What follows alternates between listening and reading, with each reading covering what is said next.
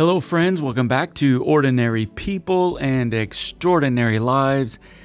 My name is Lance Bain. Good to have you with me again on episode one seventy-five of our little podcast designed to help us experience the grace of God while living, leading, and overcoming life's everyday challenges. It's a pleasure to have you with me again. To the faithful listeners, welcome back.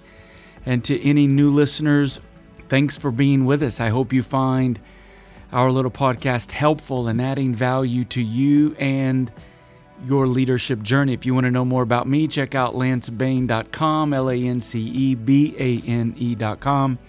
Lots of other resources there. You can communicate with me. And as I say almost every week, leave a review if you would, share this with a friend, and leave a rating wherever you may be listening. That would be super, super, super, super helpful for us on our podcast. This is a kind of a two-man show here, myself recording this podcast, and then my great friend that helps me with the I T aspect of everything and getting this in all of the places where you can listen: Apple Podcasts, Spotify, Pandora, Amazon Music, and other places as well.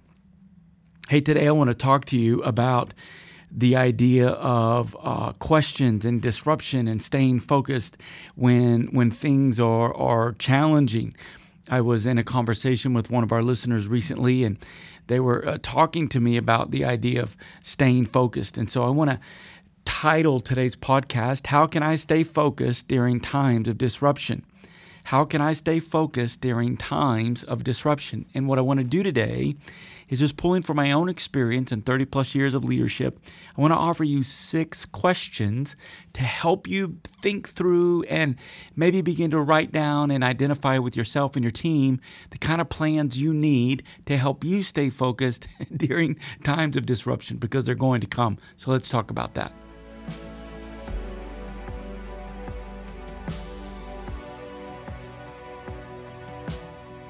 And disruptive times are going to happen, aren't they? And I've had many times of disruption, personal disruption, um, work-related disruption, maybe even a national disruption, such as nine eleven or some sort of uh, issue going on socially, maybe a headline that's made the news, and and it's just caused a great stir among your people, among your organization. And so when those happen, it, you immediately sort of turn your mental focus and your energy into other things. I was talking with a young leader in the recent days, and this is the real heartbeat behind today's podcast, because they ask, you know, we have a significant situation that happened at work, and it was disruptive, and it was frustrating, it was angering, it was a, a real violation of so much that we believed about this person and about the values and even our own systems and policies within our organization. And my boss needed me to do a couple of things, and I finally just said, look, I, I can't focus today, and take the rest of the day off. And so it came up like, how do you focus on your priorities, your responsibilities? How do you focus on what's best for the leadership team, your ministry, your organization, whatever your leadership context may be when disruption happens? And so I want to offer you six questions. First question is, do I accept that disruption will happen? Do I accept that disrupt, disruption will happen? I mean, this is an important question, because I think sometimes leaders can just sort of be a bit utopian and kind of have their head in the sand and just ignore disruption, or certainly think, oh, that'll never happen to us. We're above disruption. We're better than disruption. I mean, we are a smooth operating machine, full harmony, running in the red, no disruption, everything's good. And I got to say, that's just not reality. There has to be this admission that, yeah, disruption's going to happen. And the nature of disruption is that it's often unforeseen and it's unpredictable. I mean, if you could predict disruption, you should write that in a book, and you should put that out, because you could do really well with that. The idea is that disruption is unpredictable. It's often unforeseen. There may be, you know, uh, tremors that are kind of letting you know something's happening. But the great explosion of disruption, very, very difficult to plan for. But you can put something in place, and you can learn from disruption. So I think the first question is just, do you accept that disruption will happen? And I hope that you answer yes to that question. The second question is, what what systems can help during disruption? And let me ask a similar question, sort of question two B. What systems need to emerge as a result of disruption? So what systems can help during disruption? Disruption is a natural time of instability. There's shaking. There's something's going on, and people can feel unstable. People can feel like the vision has gotten blurry, that suddenly a dense fog of uncertainty has rolled in, and it's hard for people to see. There's there's a, a neurological response. Their, their nervous system has been triggered, and it's in high alert. And your systems can serve you really well in those moments. Your your systems, your policies, your procedures, because these are there to really help navigate and guide you. And your structures, your policies, your systems, et cetera, they, your embodiment of these things really stem from your relationships and really stem from what you've learned in the past. And so question to be is, what systems need to emerge as a result? This is often what you might call an after disruption review. When once the disruption has sort of settled down, you can sit down with your team and say, you know, are there some new systems or an adjustment of the current systems we have that need to be done? Do new systems need to emerge? And if so, what are they? Why are they emerging? And do our current systems need an adjustment? And so your systems can sort of serve as those stabilizers in your environment when disruption has happened. And by systems, I'm talking about your policies, which really should be your best practices in written form, uh, your values. I'm going to talk about that in a moment. It could be just your systems, your way of thinking, your way of communicating, your, your decision-making process, who has authority to make certain decisions, things like that. So that is a, such a critical piece for you during disruptive times. And here's question number three. Uh, what are our core values during times of disruption? I just talked about core values. Your core values are so important because they, one, anchor you into times of disruption. Your core values sort of serve as this third-party objective voice out there that says, hey, we are important and we're here to help anchor you into these core attributes and realities of your leadership environment, regardless of what circumstance you're facing. And so values anchor you, and values also guide. They help you. You know, I've got a situation sometimes that emerges in my leadership environment, and honor is one of our core values, but sometimes honor just sort of gets ignored and overlooked if people are doing something that's dishonoring. It's often innocent and not uh, malevolent and, and malicious, but it is happening. And so you want to make sure that you have your core values in place and you return to them, look at them, read them, talk about them, uh, assess them, evaluate them. How can you incarnate your core values? Because they serve as an anchor and they serve as a guide. They also serve as a place of accountability. This is what we really need to lean into, not just when everything's going well, but when there's times of disruption. Your core values also cast upon you a shadow of responsibility. That this is kind of what we're saying yes to, that we're going to be honoring, we're going to be truthful, we're going to be honest, we're going to be brave, we're going to be courageous, we're going to be compassionate, whatever your core values are. And these core values have to be an expression of your core leadership team, the core values of your organization. Maybe you're just a sales team or a small group in a church, whatever it may be. What are the core values of your executive level leadership team? And the core values serve as an anchor, a guide, a place of accountability and responsibility during disruption. That this is what you're going to be held responsible to. It doesn't matter how upset you are or how angry you are or how confused you may be. This is why we have core values. The core values serve as an opportunity for you to say, yes, let's lean into bravery. Yes, let's lean into seeking understanding. Yes, let's lean into integrity. Yes, let's lean into honesty. Yes, let's lean into justice. These are our core values. So, do I accept that disruption will happen? What systems can help during disruption or need to emerge as a result of disruption? And what are our core values?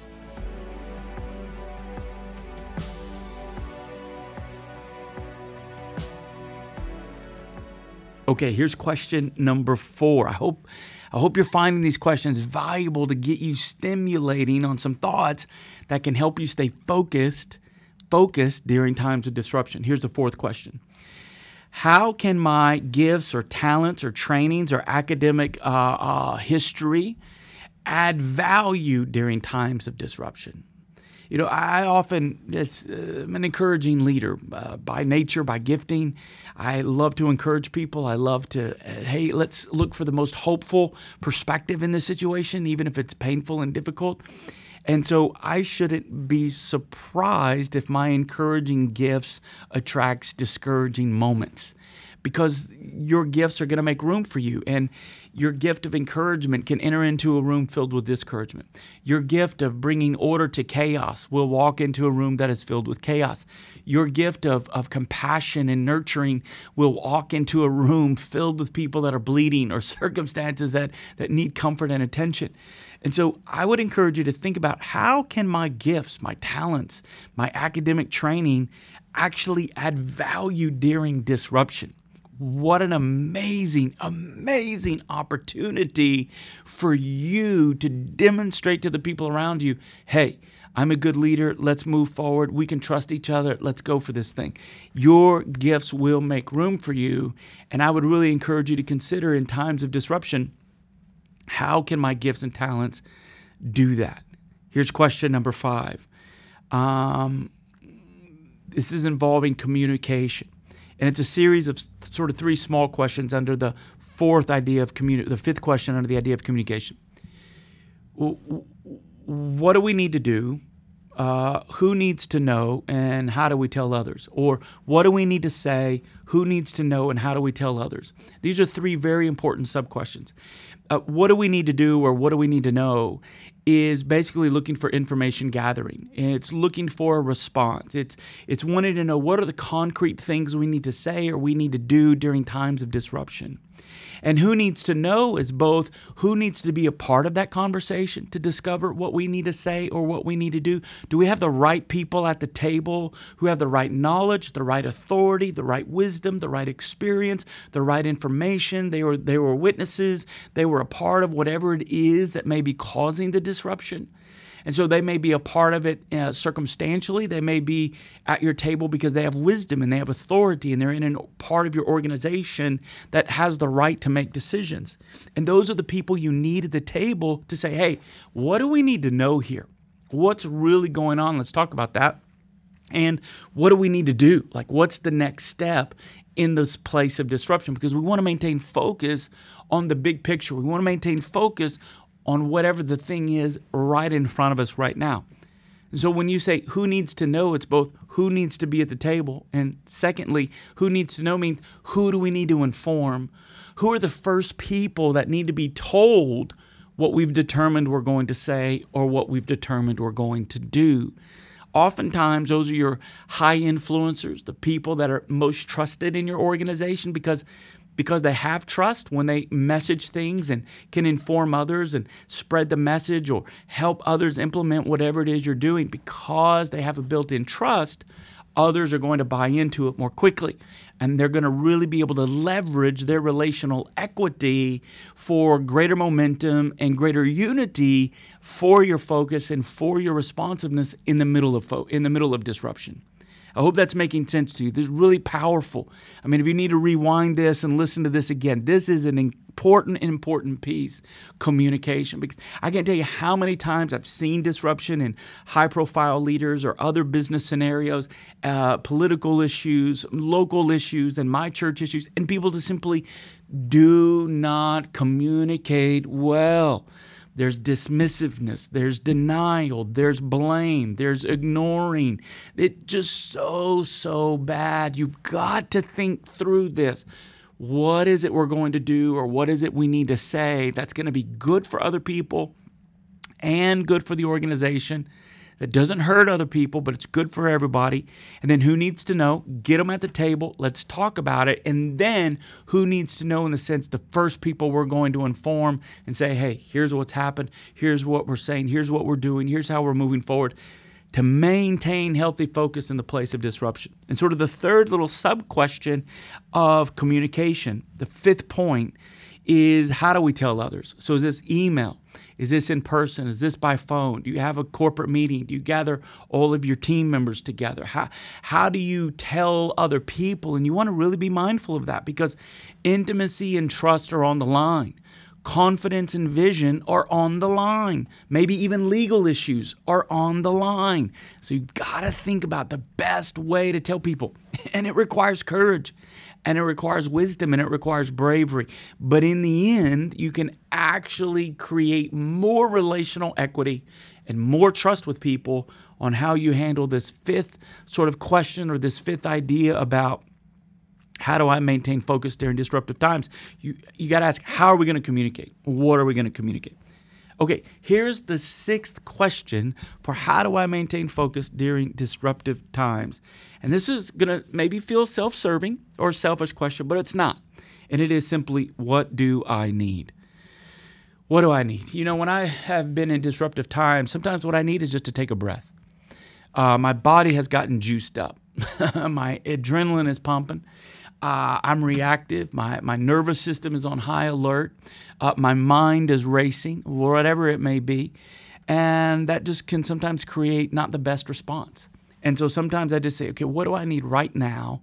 Because what I want to offer is great leadership, life-giving leadership, honest leadership, integrous leadership, character leadership, compassionate leadership, courageous leadership, listening leadership, empathetic leadership, uh, justice-oriented leadership, visionary leadership, excited leadership, enthusiastic leadership, values-driven leadership. I want to embody these elements of leadership. What do I need in this moment to best step into that and be that?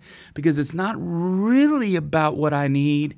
What I need is a means to two ends. One, it's going to help me settle down, but the result of that is I enter into the leadership space as a non-anxious leader. And so what do I need? What do I need practically? I just need to take a breath. I need a few minutes. Uh, maybe I need a moment of prayer. I need to talk to a friend. Maybe I just need to go outside and take a brisk walk and get some sunshine. Maybe I need a coffee. Maybe I need to talk to a couple of friends. Also, it's uh, what do I need emotionally? You know, maybe I need a moment to weep. Maybe I need a moment just to be angry and work through that. Maybe I need a moment to be frustrated and seek clarity. Maybe I just need a moment for that. I need it. I need to name the emotion so I can identify what emotion I need. And then there's logistical needs.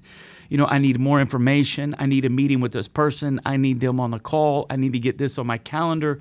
I need to figure out more. I need to interview this person. I need to know deeper about the disruption. So when you think about what do I need, it's practical, it's emotional, and it's logistical. I, I just think these six questions, if you can think through them, do I accept that disruption will happen? Systems question, what systems can help us during disruption? What systems need to emerge? Um, what are our core values that are going to anchor us and guide us, holding us accountable, responsible, and showing us our opportunities? Uh, what um, gifts and talents do I have that can actually add value during disruption? And then w- communication, how are we going to communicate? What do we need to do? What do we need to say? Who needs to be involved in that and informed? And how do we how are we going to communicate that to others? And then the last question is, what do we need? What do I need? Practically, emotionally, logistically. I think these six questions, think through them, make some notes, talk about it as a team. They'll help you maintain focus in disruptive times. Hey, that's a lot of stuff we went through in twenty minutes, but this is a really helpful podcast, and I hope it helps you a lot. Thanks for listening, everybody. I love you. I want you to be a great leader. You can do it. I believe in you. Stay healthy and stay hopeful, and I'll talk to you soon.